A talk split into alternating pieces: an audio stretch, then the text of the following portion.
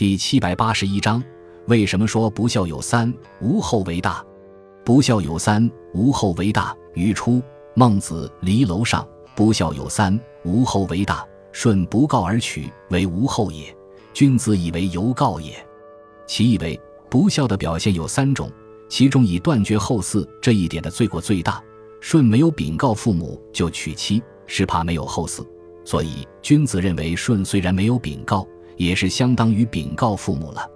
关于不孝有三，十三经注书，中汉代经学家赵岐的解释为：于里有不孝者三事，为恶意屈从，献亲不义，亦不孝也；家贫亲老，不为禄事，二不孝也；不娶无子，绝先祖嗣，三不孝也。不孝有三，无后为大这一理念，体现了中国人对于家族的绵延与祭祀的格外重视。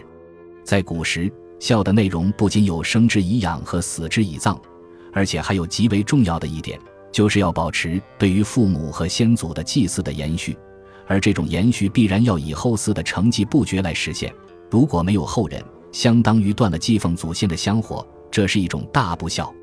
这种观念在当代不少中国人的心中仍然有着极深的影响。